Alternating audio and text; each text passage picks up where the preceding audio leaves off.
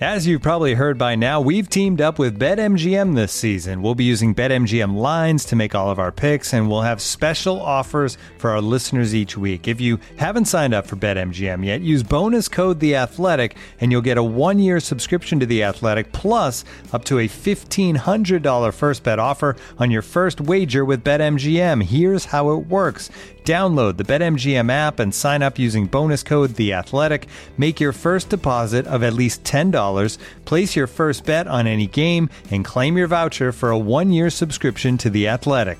See BetMGM.com for terms. U.S. promotional offers not available in D.C., Mississippi, New York, Nevada, Ontario, or Puerto Rico. Gambling problem? Call 1-800-GAMBLER. Available in the U.S. Call 877-8-HOPE-NY or text HOPE-NY 467-369 in New York. Call 1-800-NEXT-STEP in Arizona. 1-800-327-5050 in Massachusetts. 1-800-BETS-OFF in Iowa. 1-800-270-7117 for confidential help in Michigan. 1-800-981-0023 in Puerto Rico. First bet offer for new customers only in partnership with Kansas Crossing Casino and Hotel.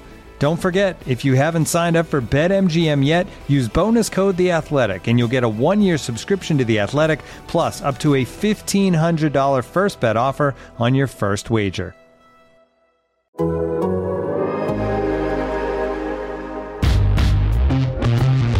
Get your popcorn ready. It's game time, baby. Ladies and gentlemen, please welcome A team that is known as Stoppers. Stoppers. The Athletic presents Hogan Jahns, Every single play, go take it. Bring that juice. Let's go get it. Come on. Chicago's best Bears coverage. Go Bears. Go Bears. From NBC Sports Chicago, it's Adam Hoge the Bears angst in general. Everybody's like angry about it, I feel like. Just relax. and from The Athletic, it's Adam Jahns. This is just how it is. It's a range of emotions, it's a range of feelings and hot takes. Here they are, fiery, feisty, and frequently ill tempered. the Adams, Hogan Jahns. What's up? Welcome in. What a week. It's not over yet, but yes. And we're back because there's more to talk about. It's only Friday morning. It's a full day ahead of us, Adam. who knows what what's ahead for us and the Chicago Bears. But yeah, I feel good. Good morning. Yes, it's uh, it's Friday morning, and uh, you know what? We we are gonna put the press conference stuff to bed here. We still have a, a few things to get to, um, especially because the Bears decided to put George McCaskey on the radio yesterday and gave more things for us to discuss. But uh, hey, there's also some football this weekend that I'm excited about. And we're going to talk a little bit about the games this weekend as well towards the end. But um, plenty to discuss. Adam Hoge, Adam Jahns here with you. And because Kevin wasn't on with us earlier in the week, Kevin Fishbain is here for the entire podcast today. What's up, Kevin? What's up, guys? Yeah, I was gonna say we're we're wondering if anything else is gonna happen. I I think we've learned that the Bears don't want to change anything. So what what could happen today? Well, we're gonna collaborate on a podcast. Oh, I love collaborating. There's some collaboration that's going to happen. The Hogan Jahns podcast. You know what I love about it? The culture. There's some good culture on this podcast from producer Kent Garrison down to you guys. I think I help the culture. You know, and we collaborate. I mean, I mean, like, and the four of us have won just as many playoff games as the Bears in the last decade. Wow, this is a strong start, and uh, and uh, you know what? I think there was no better example of the collaboration than our podcast on Wednesday, and specifically, I want to give a shout out to Kent Garrison, our producer, because we got so many compliments on that open. It it was really good. So we do need to we do need to start the podcast with uh, a standing ovation for Kent. He did a good job. Um, I, I'm not gonna lie, because we didn't know. I didn't. We didn't know what the open was gonna be, and so uh, until after we recorded. So when I flipped that on, after I think Jahns, you sent a text, and I just those first like ten seconds, I'm like, oh my god, this is awesome. Like once you hear like the that's that song by Johnny Cash is such a like everybody knows it, right? The distinct opening to it, the the gu- the the, the guitar, yeah, and it it's there's an emotional reaction attached to that song. I think for a lot of people, it's just well well done, Kent. Well done. yes, it was very good. Have we gotten the quarterback situation completely right? No. Have we won enough games? No. Everything else is there. I think we haven't won enough under the leadership of George McCaskey. That's what we got to discuss today, guys. Um, Kevin, glad you're here. There's plenty to get to.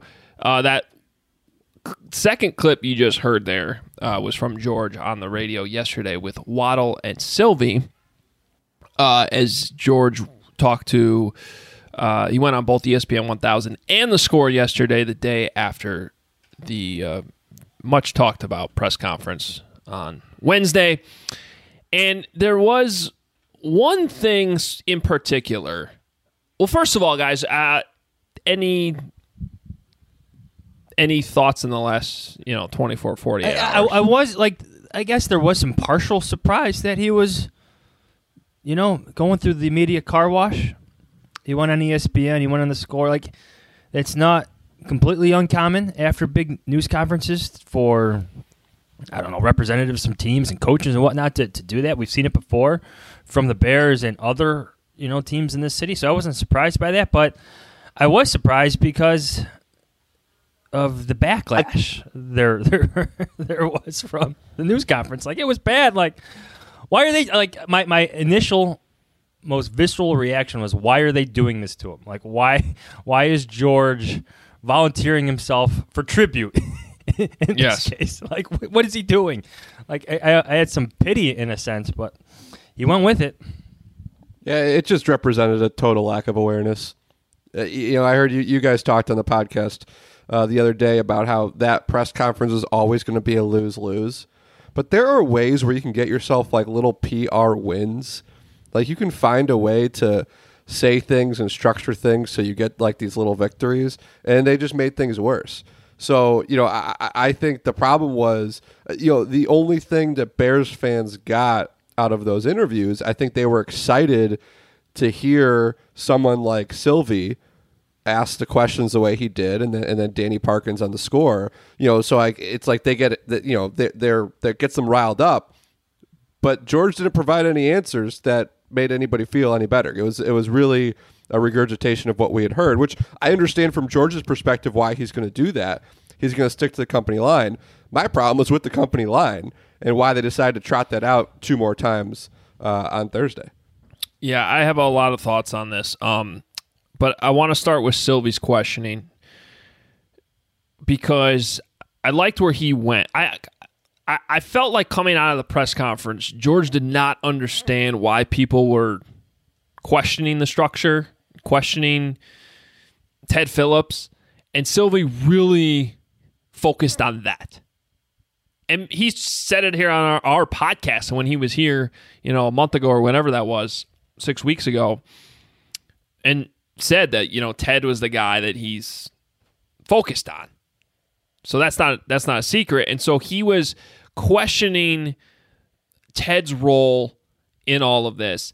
And this was a part to me from the interview that we pulled that I particularly found I'm going to say alarming to be honest. And and this is it. I've never accused Ted of meddling, but like what you just said, that you and Ted, the decision making process was ongoing. Like, why is Ted involved? He's had 21 years. You've not won a Super Bowl. You've been to one. You're a big Chicago sports fan. Things didn't change with the Blackhawks until Rocky changed the structure. Things didn't change with the Cubs until they changed the structure with Tom Ricketts. Why are you apprehensive to move Ted off to the side and to let someone else be your president? Well, I think in both the case of the Blackhawks and the Cubs, it wasn't so much the structure as the people they brought in. And I don't know all of the intricacies intricacies of the situation, but I think in the Cubs case, they did what they needed to do to get Theo Epstein uh, to come aboard uh, and it worked out great. I mean, I'm a Cubs fan. I, I was thrilled with the result, but I don't think it was uh, so much the structure as the people within the structure. Have, have you were you thinking at all about putting in a call to Theo to at least advise you? No. Why not? Well, we thought we had uh, good advice uh, from people we trust. Um, I've I've met him once. I don't can't say that I really know him. Um, have probably a far better relationship with uh, Tom Ricketts um, than anybody else at the Cubs. So um, we, we felt good about the people that we conferred with when we made our decision. He made Silvy's case for Silvy. The Cubs did exactly what Silvy's asking about. Because it was phrased earlier in the interview. Move Ted over to the side, just like the Cubs did with Crane Kenney. Crane Kenney's still there. He's still running all the business. They moved him aside, and as George said, the Cubs did everything they could to get Theo Epstein. The people in place, the right people in place. Ah, uh, I I don't know why. Like the the follow up that, that Silvy had to like, did you talk to Theo Epstein? Like I, I get there's some like it's just very Chicago centric. Like seek out the advice from the other teams. Like I put it in a column uh, gosh, two months ago. Like it could be beneficial f- for for you, George McCaskey. Like I, I, don't know why that bothers me that he just flat out said no. Like never. That's why. that's why. Like, I, here's what bothers me. Not only did he said no. You only met Theo Epstein one time in the almost decade he was here in Chicago. You're you're the owner of the Chicago Bears and a diehard Cubs fan. That's you would you would think just even as a fan, he would take advantage of his you know standing in this town to just go hang out with Theo. Eddie Vedder basically lives in Theo's basement. He's still there, I think. Just because he's a fan. I, I, I you one time you met Theo Epstein one like that that blows my mind. It, that shouldn't even be an excuse because, like, like to Kev's point, like I'm, George McCaskey doesn't strike me as a guy that would use his standing to like personal benefit, at least not overzealously, right? This doesn't strike me as that guy, right? But who cares if you met him one time? The guy ended a hundred year championship drought in this city, a team that's been cursed. I don't believe in that, but you get my point. There, he did it with the Red Sox, just in terms of seeking advice on how to run a sports team. And like, who cares if you met him one time?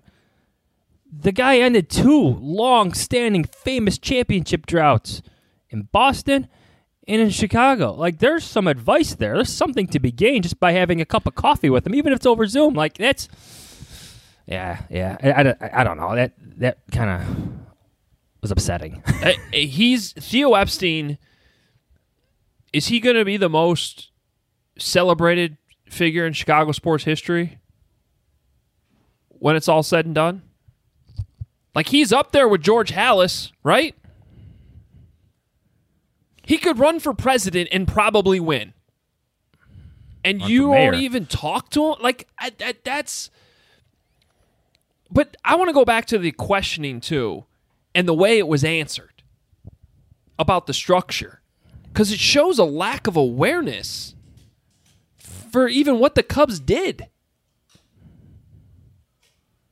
he answered Silvy's question by essentially providing the game plan for what exactly Silvy wants him to do. I, and he didn't seem to understand. He didn't seem to understand how that's connected. I, it, it, honestly, I was like disturbed listening to it. Am, am I, I, maybe I'm wrong here. No, I, like I, I think we can all agree that Ted Phillips isn't this meddlesome. Like he doesn't walk in the Ryan Pace's office and say do this, that, and the other. Like that that's not happening. I think we can all agree on that. I think George gets so defensive about that aspect of the conversation that there's a failure to realize that yes, we all we all get that, but it's about him being involved in the decision making uh, process that results in your football decision maker. That's what Silvy was getting on, and him and Tom Waddle talked about that for a few minutes right after the, the conversation. I think Tom Waddle actually hit that point home again, drove that point home again and again and again. It's yeah, I, I don't know why they put him through the car wash again. I I, I don't. It's, well, you know? And I, I tweeted this after the interview that um, you know, as Jahnsy said, like, uh, look, Ted Phillips has not gotten in the way of a single football move uh, in the Ryan Pace era. You know, he gave the thumbs up to the Khalil Mack, you know, signing or trade, and you know, like uh, that, that hasn't been an issue. The, the problem is that he's got, you know, why, why, why? My question would be, why can't George McCaskey hire a GM on his own? Like, why does he need? Why does he have to have? Like, he can have consultants and advisors and whatnot, but I don't understand that extra layer when that layer is somebody that has not helped you pick general managers that have brought success to the Bears. Which then brings me to my next point. Why was Ted Phillips involved in the press conference on Wednesday to begin with? Like, that to me was such a slap in the face to Bears fans. Like, as a reporter, I don't care. I, I don't mind having Ted up there. Frankly, he was much more interesting than George McCaskey. He gave us the quote of the day, you know, accidentally to my question. like, I mean, I texted Jahns during the press conference. I'm like, George isn't saying anything to our questions. Let's start peppering Ted. But have we gotten the quarterback situation completely right? No. Have we won enough games? No. Everything else is there. As I tweeted, other than that, Mrs. Lincoln, how was the play? Like it, I, I, it it's it, I just don't understand. Like the you George McCaskey said it. He knows Ted Phillips' reputation in town. Everybody in that building knows what Ted Phillips' reputation is in town. And I'm not here to say that that's a fair reputation or a fair criticism. I'm here to say you have to understand what that looks like to your paying customers. And to put him up there with these other people, you're saying, hey, this guy, it, it, we are totally fine with everything this guy does. And it's almost like it, it, it, it reeks of we don't care what you think about our team. That's what I want to get at next. That exact point. Because look, and I know, look, there's people at Halas Hall listening to this right now. And I think those people know we are reasonable here on this podcast. Uh, Jahns goes off the rails sometimes. yeah, sometimes. I'm not going to swear today. I go off the rails. you did swear the other day. I did. I did. But look, I, we're not fire everybody people. I don't. I don't. I'm not a fire everyone type of guy. That's just not how I handle it. Like we, we, we in our, in our last podcast, we understand why Matt Nagy and Ryan Pace are back. Like, I thought that's the podcast we yeah. were doing this week. I thought I was going to sit here be defending the moves. But for George to go on the radio and the it opened with him being asked if he had any regrets about the press conference. Which is the one thing that has united this entire fan base like I've never seen them united before, that it was a disaster. It just was. There's no debate about it. And for him to say, well, we knew no one would be happy. That gets at what you're just talking about, Kev. That they just their, their attitude was, well, we know nobody's going to like this, so we're just going to get up there, take the bullets. That can't be your attitude. You you still need to try, and we said this the other day. There are reasons to defend this move. You could have done that. Try to inspire some hope. And when he says, another thing he said yesterday, I actually forget which interview it was at this point, but he said, We won't know if we made the right decision until, until September. when Ryan Pace drafted Mitch Trubisky, which was an unpopular move, criticized at the time by a lot of people because of the draft picks that were traded. He didn't get up there and say, well, we'll find out in four years if this is the right move. He spoke with passion, he spoke with conviction, and he gave you reasons to believe him. He inspired some hope in Mitch Trubisky enough that the fan base, enough of the fan base got excited about a controversial move. They were willing to give Mitch a chance because Ryan Pace inspired some hope even though it wasn't popular. In this case, not a popular move. Nobody inspired any hope. Everybody's upset, and nobody's giving these guys a chance. Honestly, that's not fair to your general manager and head coach that you just decided to, to keep. There's thing like people don't didn't like this season, but there's parts of this season that I think people, well, they did like. David Montgomery reaching a thousand yards. The way Cole Kmet was running over people at the end of the year. The way Roquan Smith played for most of this season. Jaylon Johnson's first eight games. Don't forget There's- George McCaskey's favorite player. Darnell Mooney. But like that's the point. Like Kevin's on fire today. Yeah, like Darnell Mooney should not be the only player mentioned by ownership in this. Like it, it, uh, Bilal Nichols, like there, there's. Well, Yeah. and and Hoge to, to kind of your point, and, and I brought this up on a radio show um, this week. If I if you want to play full cynic, right? You before that press conference, there, there's there's this idea that the Bears are the number one team in town. They are always going to be the number one team in town. We all know about the season ticket waiting list, right? When if it, you know i i hope to heck that this world's in a, in a place where there's fans in the stadium in the second weekend of september next year.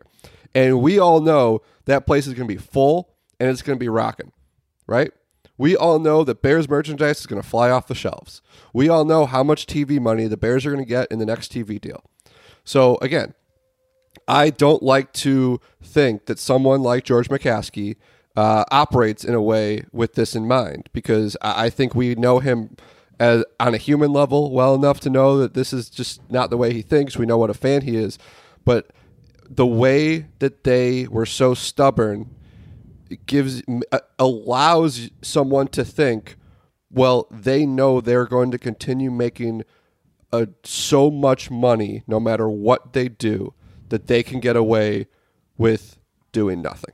And, and, and again, I'm not saying that that is their strategy. I'm not saying that's George McCaskey's strategy. I'm just saying that when you trot out those four decision makers and you provide no single concrete example of what's going to be different, then you are essentially allowing fans to think, well, you guys know you're going to keep, you know, taking money hand over fist. So what do you care how bad the team is? And that and and I know they don't want that reputation to stick, but they did not provide any reason for it to not.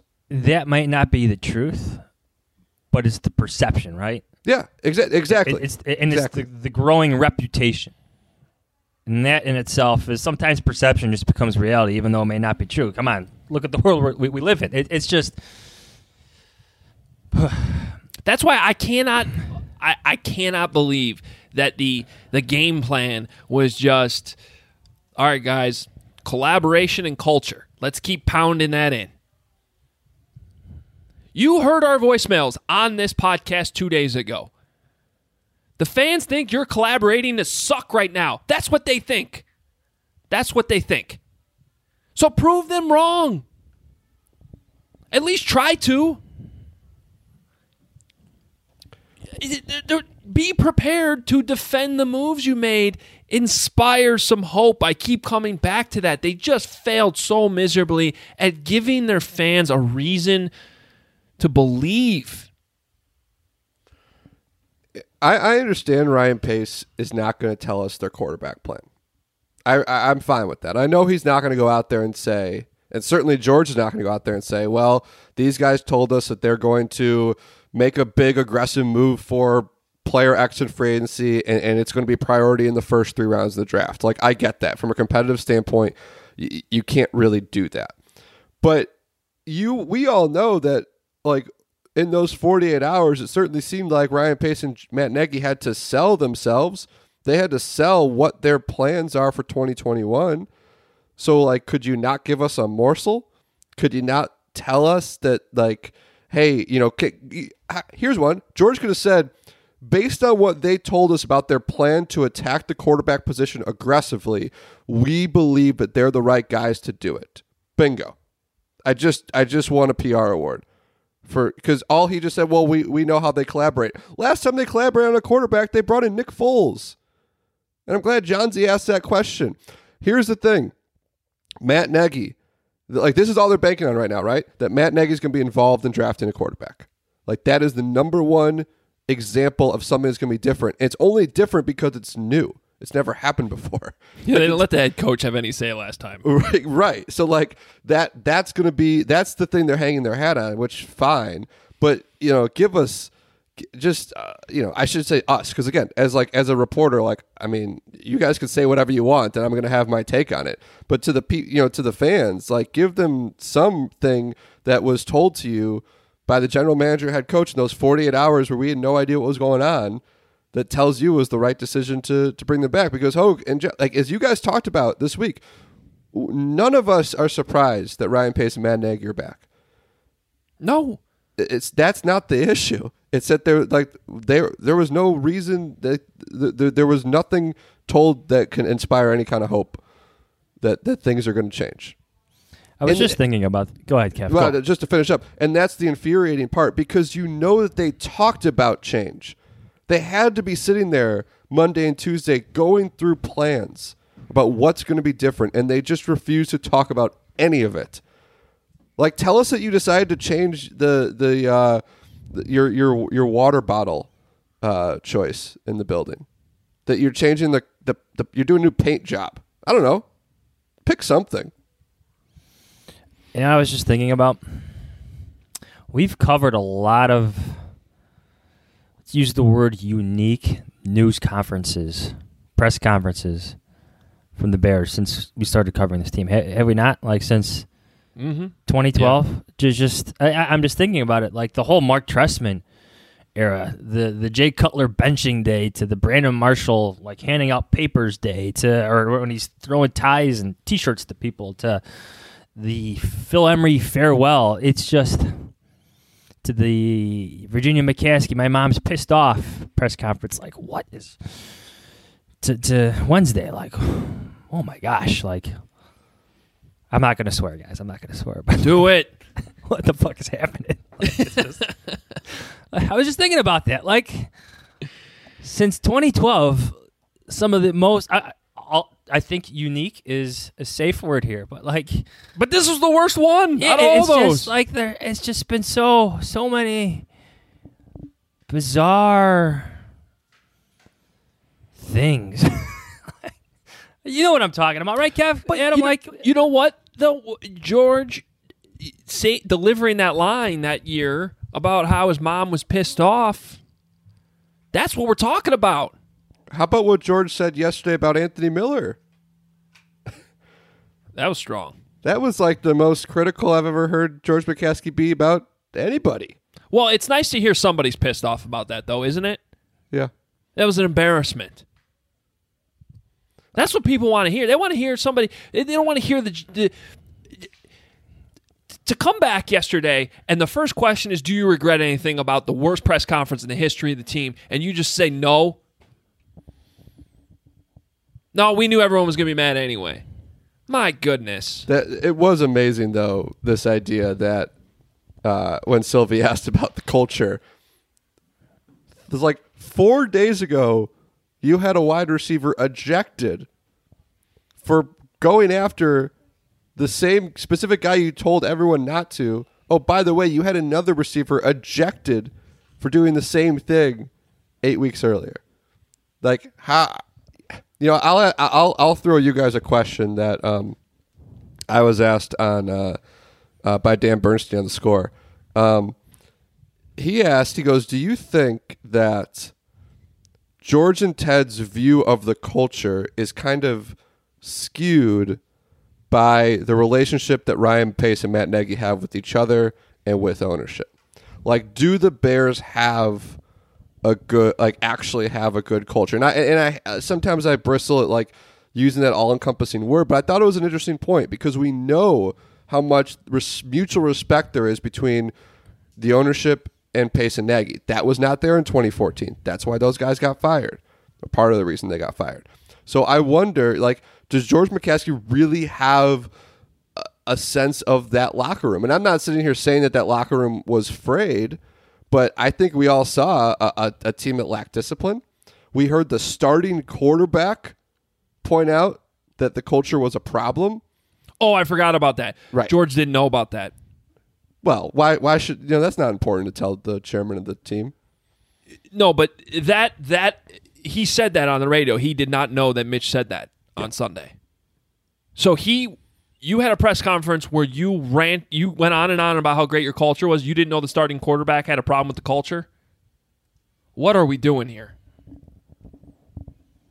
That was another. I didn't even have that written down. I forgot about that. That was that was another thing that happened yesterday that was unbelievable. Yeah, but I, I just thought that was an interesting question because again, I, and again, it's not to say that they don't have good leaders. I think we all know this team has some really good leaders, some really good voices in that locker room, and um, you know, and that should be noted. But I, I wonder if the uh, the whole talk from ownership about culture is is warped by their relationship with Pace and Nagy.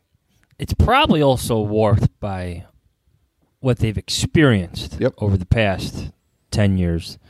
Of course, the the the Emery Trestman era stands out, you know, and it's part of that is also the the players on that team who mm-hmm. were Lovie loyalists who who couldn't get on board with Marc Trestman and and the John Fox era. As much as he cleaned things up, there are still problems there. Let's not forget about the, the friction with him and Vic Fangio. So like there's recent history probably still reflected in, in their minds here about culture and, and bad stuff going on in the locker rooms and behind the scenes and whatnot. And but at the same time, that doesn't mean the culture you have right now is exactly working to the point where games are being won. Isn't that the whole point of all this anyway? Like it's. I, I, I, I beg to differ because it certainly seemed like that three uh, maybe does maybe wins do matter because it certainly seemed like that three game win streak against three last place teams weighed a lot heavier on the minds of George McCaskey and Ted Phillips than a six game losing streak. Your team had was one of three teams with a six game losing streak in the entire NFL. It was the first six game losing streak in 18 years. You got embarrassed on national TV three times in that six game losing streak, including to your rivals, and then you capped it off by blowing a fourth quarter lead to the Detroit Lions. That, and again, I don't think we were necessarily sitting there on Wednesday being like, well, you should have fired these guys because of that six game losing streak. That wasn't the point of that rant I just went on. The point is, it certainly seemed like the three game win streak against three last place teams was a lot more important to ownership than the six game losing streak. What happens next year, by the way, guys, if they lose four in a row and then win three in a row and finish eight and eight? Like they just set the precedent that that's okay as long as you show good collaboration, good culture, and you you know you find a way out of the losing streak. I mean, they better get off to a good start again next year. Because we already their track record is they're not going to fire anybody mid-season. Just imagine if they're not winning games early. Whew. Looking for an assist with your credit card, but can't get a hold of anyone? Luckily, with 24 7 US based live customer service from Discover, everyone has the option to talk to a real person anytime, day or night. Yep, you heard that right. You can talk to a real human in customer service at any time. Sounds like a real game changer if you ask us. Make the right call and get the service you deserve with Discover. Limitations apply. See terms at discover.com/slash credit card. This episode of the Hoge Jahns podcast is presented by the incredible Helix Sleep. The Helix lineup offers 20 unique mattresses, including the award winning Luxe collection. They have mattresses designed for big and tall sleepers, and even a mattress made just for kids. My kids have them. So, how will you know which Helix mattress works best for you? Take the Helix sleep quiz and find your perfect mattress in just under two minutes. Then, your personalized mattress is shipped straight to your door free of charge. You should see it come out of the box. It's pretty cool. Helix knows there's no better way to test out your new mattress than by sleeping on it in your own home. That's why they have a 100 night trial and a 10 to 15 year warranty to try out your new Helix mattress. Everybody is unique. Helix knows that. Everybody sleeps differently. That's why Helix has several different mattress models to choose from. They have models with memory foam layers to provide pressure relief if you sleep on your side, and others that cradle your body for support in stomach and back sleeping positions. They also have enhanced cooling features to keep you from overheating at night. I took the Helix sleep quiz and I was matched with the Midnight Luxe mattress because I wanted something that felt just right because I tossed and turned all night long. Helix helps stop that. Don't want to take my word for it? Helix has been awarded the number one mattress by GQ and Wired Magazine. It is even recommended by multiple leading chiropractors and doctors of sleep medicine. Helix is offering 20% off all mattress orders and two free pillows for our listeners. Go to helixsleep.com slash Adam and use code HelixPartner20. With Helix, better sleep starts now. Go to helixsleep.com slash Adam. Use code HelixPartner20. Okay, guys. Well, totally lost in the news of the week is that uh, Chuck Pagano retired. I felt bad for Chuck. Chuck had such a great coaching career, and Wednesday it was like they officially announced his retirement like an hour or whatever shortly after the press conference and it just got totally washed away it was, it was just not what anyone wanted to talk about or hear about. Um, but chuck pagano outstanding human being great coaching career both at the college and nfl level and he deserved a proper send-off. But the bears now need to find a new defensive coordinator. What do you think is going to happen here guys? I don't know why they just can't promote Jay Rogers. That would be my first interview. Might even be my only interview. Okay, maybe Sean Desai, the safeties coach, who's been there for a bit. Great football mind, but Jay Rogers' track record is extremely impressive. I, I feel like every year there's stories about some guy that the Bears sign and he's got a career high in sacks or is making big plays at big moments. Like every, every year. Then it's like the undrafted guys like Roy Robertson Harris. He's developed his track record's there. Another good defensive mind. Everybody respects him in the building. Just do it. Promote the guy. And he knows what allowed Vic Fangio's defense to be so successful. You know, he worked with Vic for those four years, um, so he has that experience. Uh, I think it's kind of interesting that Jay Rogers was a quarterback when he played, and he coached quarterbacks. It might give him just a, a, a unique sense of the offense as he's game Yeah. planning. Um, but yeah, as Jahnsy said, you go through the list. You know, Roy Robertson Harris was an undrafted outside linebacker in college, and it's going to get paid in a couple months. You look at what Bilal Nichols has done as a fifth rounder out of Delaware. Eddie Goldman, um, Akiem Hicks. I mean, Akiem Hicks came here as just uh, you know, kind of just a guy when they signed him, and look where he's at. Um, I like Mar- some of the vet the, the random veterans too. Yeah, I think you're Brent about to say Mario Edwards. Mario I- Edwards Jr., John Jenkins. Go back to Mitch Unrein. I mean, Mitch Unrein got paid in Tampa after a pretty good year here. Nick Williams. Yep. Big Nick. Or that's not what they call him actually, but um, he ca he came in and uh, didn't he lead the team in sacks last year He did. in 2019? I believe so. Got and he also in Detroit. that that was somebody who hadn't started a game in like five years. Yeah. Um, I, I, here's here's the thing that you know just from from talking to people, the, the the question I've been getting is does does is with how important this year is going to be. Does Matt Nagy want to have a first time coordinator? And, and the trade off is if it's Jay Rogers or Sean Desai or you know Deshea Townsend, Mark DeLeone, you know the guys on the staff. The your trade off is well you're going to have less turnover on staff if you promote one of those guys. So it should be kind of a more seamless transition, but you're also going into what we all expect to be kind of a make or break year with someone who's never run a defense before. My counter argument to that thought process is Chuck Pagano. Because with all due respect to Chuck Pagano, you're right. The guy has decades of experience, and there's a lot of holes to poke through what the Bears did, not only this season but last season. And then I would point to Brandon Staley, the guy that you used to have in your building, and tell myself, let's not be afraid to give the young guy a chance. Yeah. Like I was a young head coach. I was given a chance by Ryan Pace. Yeah, maybe Jay Rogers, Sean Desai, Deshea Townsend. Maybe they got something that we need to ask about and learn about before we go for that more seasoned guy in, in the open market. Don't forget that Mark DeLeone was in Kansas City Yes. Yep. with Matt Nagy before, and obviously it's a guy Nagy liked because he brought him here. Um, so, yeah, I, I'm with you guys, and and I think as I look at those that list, I mean, Jay Rogers has the most experience of those guys, and um, I also like what you said, Kevin, about his history as a quarterback, understanding you know the what the quarterback's looking at, how to play against that. That's that can that's really important. So I I that that is something that if it happens, that totally I guess made we've made it clear here. This podcast would support it. We think it's a good idea. Now the interesting nugget I was not aware of until Ian Rapoport tweeted it this morning is that his contract is set to expire. Um, so that can also play a role. that tells you uh, that. It, and I think the other nugget in there was that Jay Rogers is getting some attention as a defensive coordinator around the league. It shows you that he's qualified.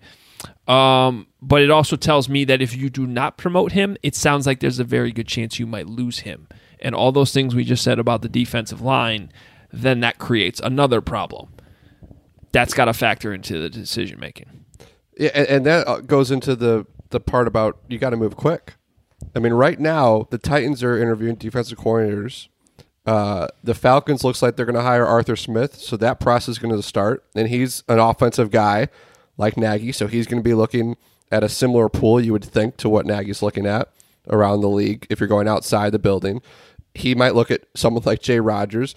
All these other teams, when they start to fill their spots, the Bears are going to have a lot of competition. But where do you guys stand? You know, everyone's like, why would anybody want to come to the Bears in this situation and be coordinator? Uh, here's an idea: you get to come work with all those dudes that they have on the defense, and if the team is bad, it's probably not going to be your fault.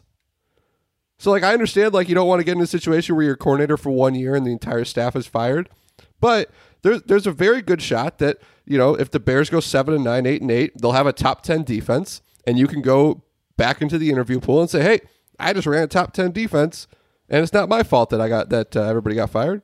I think that could work for uh, people that want to be a defensive coordinator. Just probably, I would I would rent and not own. Yeah, yeah. For a year, might be the the smart financial move. Is all I would say to that. It's the coaching life, though, isn't it? Yeah coaches sit out years. Didn't Bill Lazor just sit out a year? Mark Helfrich sit out a year. Pretty much everyone they've hired the last two years have sat out a year. Yeah. So uh, again, so maybe don't go for somebody who sat out a year. yeah. I, I, do wonder uh, how much letting Brandon Staley leave, uh, kind of is on is on Matt Nagy's mind. Like, should I, should, you know, to keep somebody like Jay Rogers or Sean Desai because, like, he doesn't want, you know, he's like, okay, maybe it's good to bring somebody in that just can run the Vic Fangio defense who hasn't done you know this before in the NFL. Because look what Brandon Staley is doing. Obviously, you can run into trouble because I think we've seen that Brandon Staley is really, really good at what he does. Um, but you know that uh, that could be weighing on the head coach's mind as he tries to decide this. I mean, Brandon Staley's got some fantastic players at his disposal, but like you said, Kev, they got some good dudes here still. If they're healthy, they got one of the best pass rushers. They got one of the best young linebackers in the league. But the Rams two years ago were like the Bears this year. They had good players. They weren't a terrible defense. But Sean McVay looked at the situation and said, "We're not getting enough out of these guys." And I want to do what Vic Fangio's doing. I want to do what the Bears did when they kicked our ass at Soldier Field. You know, he looked at that and made that decision and found the right guy to get more out of what was a talented group of players. And so that's how you got to look at it and I, I agree with you. I, I mean, I, I think that the situation's not ideal, but the players are. So if you're a if you're a possible defense coordinator, you can coach Khalil Mack. I mean, come on, you got to feel pretty good about that. I'd want to know if Akiem Hicks is coming back though, because potential cap casualty. One thing to note too is, Hoge, correct me if I'm wrong about this. The new rule is uh, teams cannot block position coaches from interviewing uh, in other places like they could in the past. Yeah, there's a separation between coordinator and assistant now. Right, because in, in 2019, the Bears did block a request from the Broncos to interview Sean Desai. And, uh, you know, because they wanted to keep him. They wanted, you know, they, they wanted the opportunity to keep him, promote him to safeties coach. They did. Um, you know, now if a team wants to interview Jay Rogers or wants to interview Sean Desai or any of these position coaches, the Bears the Bears cannot block it uh, anymore. As they well, it sounds like Rogers is going to be a free agent right? Anyway, so that so that helps. That takes case. that out of it. Well, it'll be interesting. Um, I guess I'll just say at this point, I'd be surprised if they don't make a hire from within. And I, I like the idea of promoting somebody who was here both under in the Vic Fangio years and in you know the last two years with Pagano because I think that person would have a great idea of what was different and how you get more out of what they had before. And um, Rogers and Desai have both been here since Ryan Pace got here, like that matters too. Desai's been here since Trestman, Trestman. right? Yeah. So, and y- our listeners are familiar because we've had him here, uh, had him on the podcast before. And now, two pigeons bemoaning the fact you can stream DirecTV satellite free. DirecTV gives you access to apps like Netflix and live sports right next to each other. I don't get it. Let me put it in pigeon terms. It's like that one amazing dumpster with the old fruit and cardboard all in one place. How am I supposed to keep up with illustrative metaphors when you are making me so hungry? Get live TV and streaming apps together without a satellite. Visit DirecTV.com. Requires high speed internet connected Gemini device and separate paid subscription to watch Netflix on DirecTV. Terms and restrictions apply. All right, guys. Football. There are teams still playing, and I'm excited about these games. Very excited, actually. Um, as we get started on Fox, 3:35 Saturday. That guy Brandon Staley we were just talking about. The Rams will be in Green Bay against the Packers, and the Packers are a six and a half point favorite. What's the forecast for this one? Because there's a lot of talk this week about snow and playing in snow for Aaron Donald and Jalen Ramsey. A lot of these guys from California have not. So I, I, I that's uh, one of those games where I think you have to watch it. Well, what's interesting about that is I think when we look back on that Bears Rams game that we just referred to in 2018, that was one thing we talked about that week leading up to the game and after the game. How cold it was at Soldier Field. There wasn't really any weather, it was just cold, but that seemed to affect the Rams in that game. So I think it's a fair point. Um, looking up the forecast right now, tomorrow's forecast in Green Bay is cloudy with some snow showers, mainly during the morning. So don't know if that'll affect the game. Be a little windy. Temperatures in the mid 30s, so not even like terribly cold. Oh, you can handle that. Yeah. Um, I still like the Packers. I, I got them. I, I think the Rams will keep it close again. Brandon Staley's doing a fantastic job, but that Packers defense is like I was impressed by it in the Bears two meetings this year, even though the Bears offense is what it is. Um, Packers by a touchdown. Not a high scoring game, but Packers by a touchdown. Yeah, I mean, I'm not picking against Aaron Rodgers in a home playoff game against Jared Goff. Um, I, I, I, I, a broken thumb, Jared Goff. I, I will. I will say the one thing I'm curious about is if the Rams are able to keep the Packers out of the end zone early. You know, the Packers' run defense has been so-so. You know, just Cam Akers. Is there an opportunity there for the Rams to do what the Bears tried to do? And, and just run it down their throats to make it interesting. What I'm curious to see, guys, is you know everyone's talking about the Jalen Ramsey matchup against Davante Adams. I wonder if that's one of those situations where if it is Ramsey just shadowing him, if Aaron Rodgers is like, all right, I'll just won't throw it to Davante Adams all game. He'll understand. I'll throw it to him next week, and then Marquez Valdes-Scantling, and Big Bob Tonyan and um, you know Allen Lazard all go off. Like I just, I just, I just wonder if Rodgers isn't even going to bother testing Ram. I mean, we've seen that before in Bears matchups where you know sometimes if like he won't go Kyle Fuller's direction certain times, he just he just might just might ignore him. Just find another way to beat him, and I think Rodgers will. This feels like um,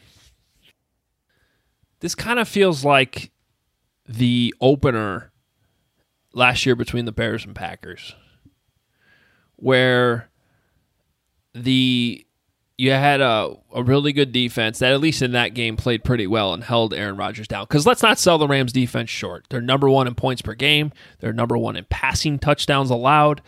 They're second in sacks.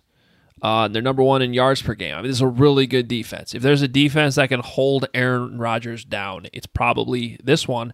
S- similar to kind of how I'm. You know what game I'm talking about at Soldier Field that started the season in 2019? Like the Bears played pretty well defensively. They, it was a low scoring game. The problem was they had no offense. And that's where I'm worried. That that's where it comes in for me. The way I still think the Packers are going to win this game is that I think their defense is good enough, especially at Lambeau. They were better at Lambeau Field this year than on the road, and I just don't see how the Rams are going to be able to score a lot of points. So, um, I am actually going to take the Rams on the line, though. I think that they managed to cover, but the Packers do win by like four or five points. Do you guys? Do you know how many points? I'm just gonna rattle this off quickly. This is about points the Packers scored this year. 43 42, 37 30, 10, 35 22, 34 24, 31 41, 30 31, 24 40, 35. Like I know be- I know the Rams be nice. defense is re- really really good. Yeah, I know. We, we made the biggest deal in the world, and maybe as we should, we covered the Bears about those four 30 point games in a row. The Packers did that twice this season. Have we gotten the quarterback situation completely right? No. Have we won enough games? No. Everything else is there. That's a nut. What are you taking shots at the Packers for yesterday, too, George? Come on. At what point are you getting so dominated in the rivalry that you just should stop doing that? Probably. Did you guys see a friend of the podcast, Jack Silverstein's thread on Twitter about how the I've Bears? seen it. I haven't had a chance to read it yet. Yeah, I, I've I've gone through it a little bit, and it made me think that would have been uh, interesting if somebody asked George, "Have you considered moving your rival to be the Lions to just give yourself a better, better shot?" Because you, you seem to you seem to line up more with them than than Green Bay. Just like just just say, "Hey, the Packers are no longer our rival. Like it's just a regular game for us, at least until Aaron Rodgers leaves." And, and put less pressure on those games, and then just focus on Detroit.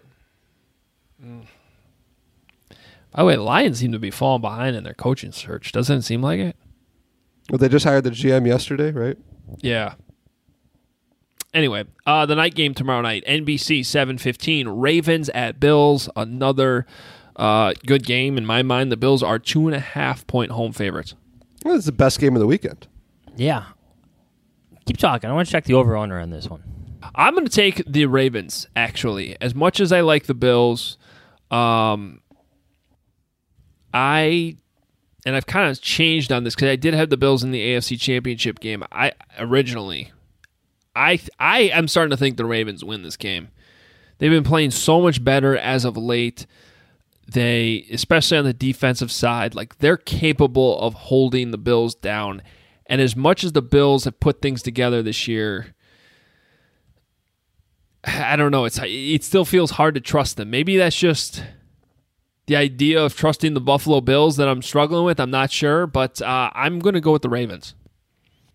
I actually think they I think they win outright. The over under is 49 and a half. I'm going to take the over. I think this is a high scoring game. I, I, I still like the Bills.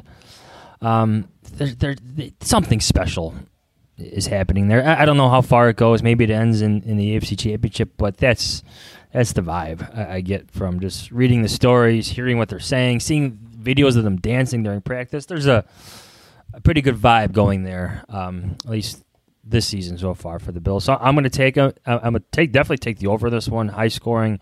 Um, but yeah, a lot of questions about how the Bills defense can slow down Lamar Jackson. I don't know if they can, but I don't know if the Ravens can slow down Josh Allen and what they do with Stefon Diggs and whatnot. So high scoring game, Bills by field goal.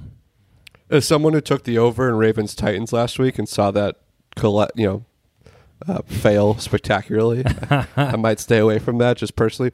I'm glad I didn't write this or say it on any radio show. I just said it at a bar in Indianapolis when we were talking to our Bills writers. I said, I'm worried you guys are going to have a, a 2020 like the Bears had in 2019, where everyone's excited about Josh Allen's third year and then it just doesn't pan out. Like I, I, I and I, I'm, I am copied to that. That I said that to our Bills writers, and I'm saying this in the podcast. I did not necessarily believe that this was going to happen. And, and credit to Josh Allen and Brian Daboll and Sean McDermott. They've been so fun to watch this season. Do I have to make a pick? Is that what we're Yes, doing here? that's- that's- that's how Uh, this works. Yeah. Okay. Uh, Bills. Uh, no one circles the wagons, like the Buffalo the- Bills. That's the thing they say. Just the tip there, Jim. Yeah, it wasn't enough. On CBS with those guys. Jim Nantz, Tony Romo. 205 on Sunday. Browns at Chiefs. The Chiefs are a 10 point favorite. Everybody's back, right? Like everybody's being cleared. Stefanski be Browns? back. Yeah. Yeah. Bitonio is going to be back. Their outstanding guard. Um, I don't know if it's enough. I just want to see a good game. Baker Mayfield versus Patrick Mahomes is a fun storyline. Even Mahomes said it himself. Uh, think today, this morning. You know, they've they've known each other for a long time. So Uh, the Chief, like the Chiefs are clearly going to win. They're the considerably better team, but backdoor cover by the Browns, right? Late touchdown, pull it within seven. It's Okay. not enough though. I'll go with that. The uh, the Chiefs play a lot of close games, like a lot more than you would think. Yeah. Uh, and you know the way the Browns run the ball, Baker played well last week. I, you know they're they're they're they're the ones playing with house money. I I could totally see that the Browns making it close, but like the Chiefs are kind of in control most of the game. Uh, like that that Browns defense doesn't really do a whole lot for me. So I'll, I'll Yeah. Um, you know what? I'll I'll take the Chiefs. I'll say the Chiefs end up winning by two touchdowns. Yeah, our guy Nick Wright had a, a good nugget this morning with the uh, points per game allowed of uh, against teams that made the playoffs this year, and like the the top five or the worst five, I should say, were like the Lions, the Dolphins, another bad team, and then the Browns. So the point being, when the Browns play good teams, they give up a lot of points. The Chiefs, you may have heard of their offense, Patrick Mahomes, the weapons they have. I think it's going to be hard for them to slow down this Chiefs offense. I do think that there's a sense of belief, though, with this Browns team. Though they, they sort of have this edge, like the total underdog mentality. It worked last week. Um, so I do think that they managed to keep this closer than than maybe you think, despite the fact that I do think they're going to struggle to to keep Patrick Mahomes out of the end zone. So I, I think this line's where it should be. I'm going to take the Browns just barely to cover, but it's just kind of hard not to with their attitude right now. But I, I do think it's a game where the Chiefs are clearly the better team. Now you fed up. Last game of the weekend, Fox, 540, Sunday. Frank Caliendo had a. Do you see his hilarious video on Tom Brady versus Drew Brees here? With the Morgan Freeman voice? Yeah, where they like creepily, but also like scarily looked accurate. like made Tom Brady and Drew Brees look like they're in their 70s. And then it was uh, a promo for the game read by Morgan Freeman that, with the game airing on the History Channel. It was funny. If you get a chance, go find it on uh, on social media. But this is Bucks at Saints. Saints three point favorite. Saints. Saints. Yeah, I mean, that's a that's a really good Saints team. I, the Bucks do have like the type of run defense that I I feel like can make things pretty interesting. Um, but come on, who's who's betting against Taysom Hill? That Saints defense is good. Yeah, they are. Yeah, they held the Bears Remember- uh, held the Bears out of the end zone for 59 minutes and 59 seconds. It's impressive. It was in Tampa that they really started their run. They held Tom Brady to three points. I think I think the Bucks scored more than three points in this game, but um, better coach team, better defense. It is hard to beat a team three times in one season. That's the truth. But I do think the Saints pull this out. I think this ends up being a really good game. Actually, I wouldn't be surprised if it ends up right on the number with the Saints like hitting a field goal at the end to win. So, um, I guess in that case, I'll take the Bucks to cover, but Saints to win. How about that? All right, guys. Well, be nice to sit back and just enjoy the games this weekend. Spend some be. time with the family. Uh, so I hope everyone can enjoy some football. Make some chili this weekend. Feels like a chilly weekend here in Chicago. Not the weather, but crock pot chili. Well, both. Yeah. I'm That's gonna. I'm gonna rewatch the uh, Citrus Bowl. Ah. Can't go wrong with that. Yeah. You would. He just had to just. You, by the way, you know what the lead-in to uh, Chiefs Browns is on CBS on Sunday? Northwestern? Northwestern Iowa basketball. That is- On CBS? On CBS. That is, that is uh, Wow. not excited about the national audience uh, checking out that game, but Be a lot of points scored, though. yeah. All right. And by the way, if out. there's anything that Jahns cares less about than college football, it's definitely college basketball. Definitely. True. Until March Madness. Right. Completely turn in a bracket that's never going to work. Yeah. Because I have no idea what I what's going on. Nobody does. Okay. Um. All right. We're out of here. Follow us on Twitter at Adam Hoge, at Adam Jahns, at Kate Fishbain. We appreciate you listening, hanging with us all week. Uh, and please rate and review the podcast. Please, uh, we got stuff written. Those guys are on the Athletic, theathletic.com slash Hoge and Jahns. You should be su- subscribed. I can say that word, subscribed. And uh, my stuff's up at NBCSportsChicago.com. Enjoy the football this weekend. We'll talk to you next week. See ya. Have we gotten the quarterback situation completely right? No. Have we won enough games? No. Everything else is there.